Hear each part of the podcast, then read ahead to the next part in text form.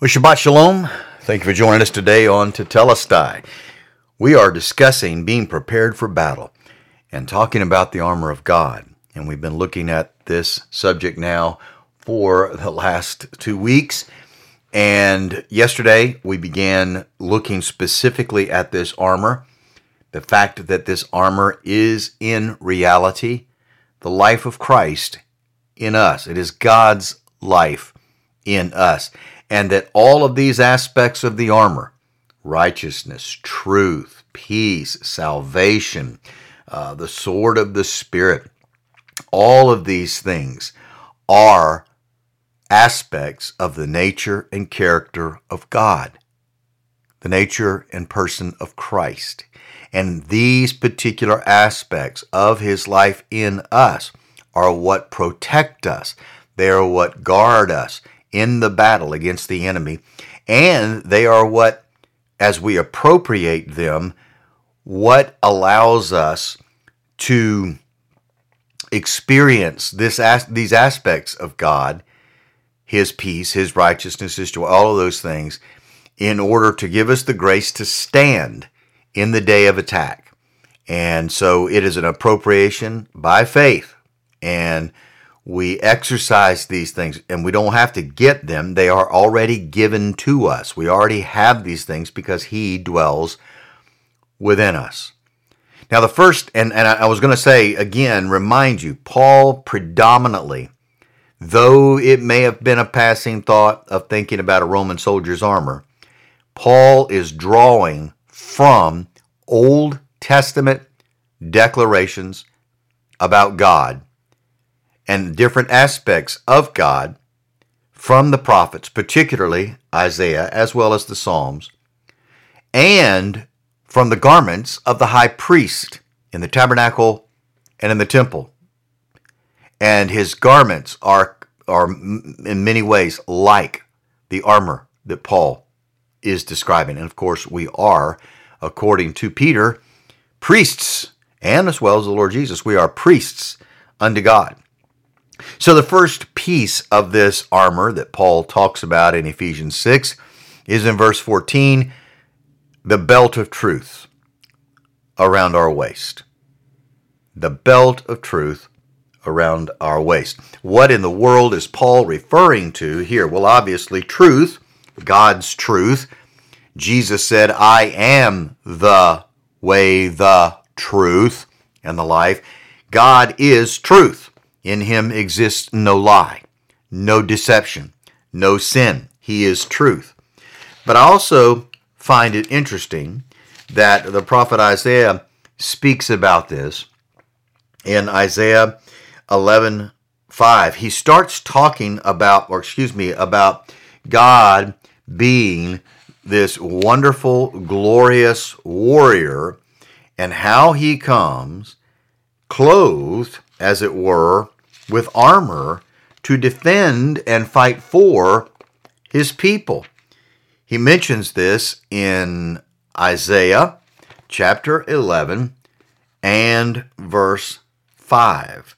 And notice what he says here. Let me get this passage opened up here. He says, righteousness, and he's talking about God coming and the branch of the Lord. And we know this is messianic the one the Spirit's resting on him. His delight is in the fear of Adonai. He's going to judge righteously. He will judge the poor with righteousness. Notice he says in verse 4 he will decide with equity for the humble of the earth. He will strike the raw earth with the rod of his mouth. With the breath of his lips, he will kill the wicked. And then he says, Righteousness will be the belt of his waist, and faithfulness the belt of his loins. So he's already beginning to describe the fact that God is a God who is just and he is a God who is going to come and judge with equity, truthfulness. He will judge the world with his truth and by his truth. And as I said, Jesus declared himself to be the truth. And the belt around the waist is, is, is was an important fixture uh, on any soldier, but it would have been an important fixture uh, for uh, the priest or anybody. But taking a sash around your waist, and if you had to move rapidly and move quickly, you were able to take pull up the bottom part of the robe and tuck it up under the the waistband so that your legs could move freely and you could move rapidly and get to where you needed to go very very quickly. And so truth is very very important to enable us to move freely, move quickly, move swiftly, and truth kind of binds all the parts of the other aspects of the armor together. But it is truth. So God is a, a truthful God. And then he talks about the breastplate of righteousness. Now, Isaiah mentions God wearing righteousness as a belt here in Isaiah 11 5 and faithfulness or faith being the belt of his loins.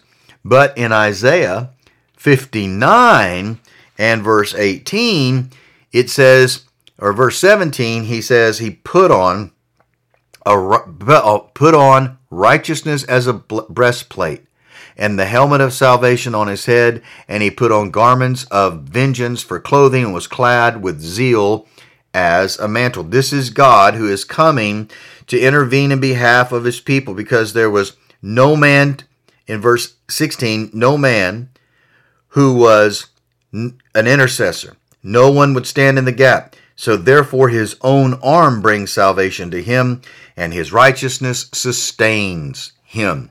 It is God who comes in righteousness in order to defend and protect his people.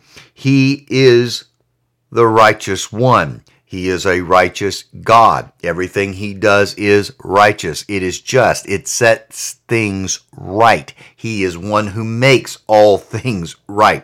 Jesus is the righteousness of God.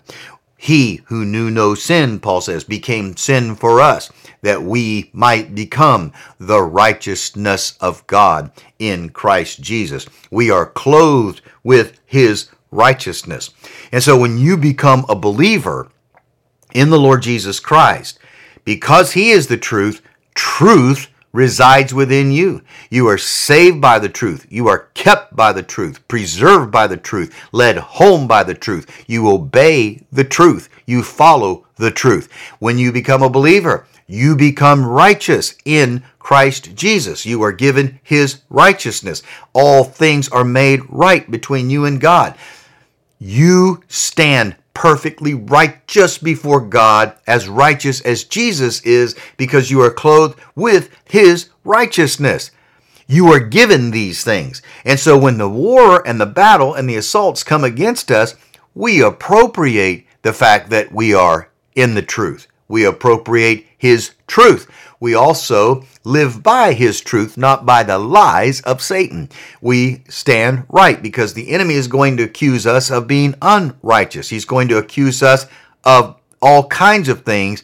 And our protection for our heart is not in our own self righteousness, but it is in the righteousness of Christ by which and with which we are clothed. So, just beginning to think along those lines, now you're going to begin to see how God and his nature and character are what protects us in the battle against the evil one. Well, Shabbat Shalom. Lord willing, we will see you again on Monday. May the joy and peace and grace of the Lord Jesus Christ be yours in fullest measure.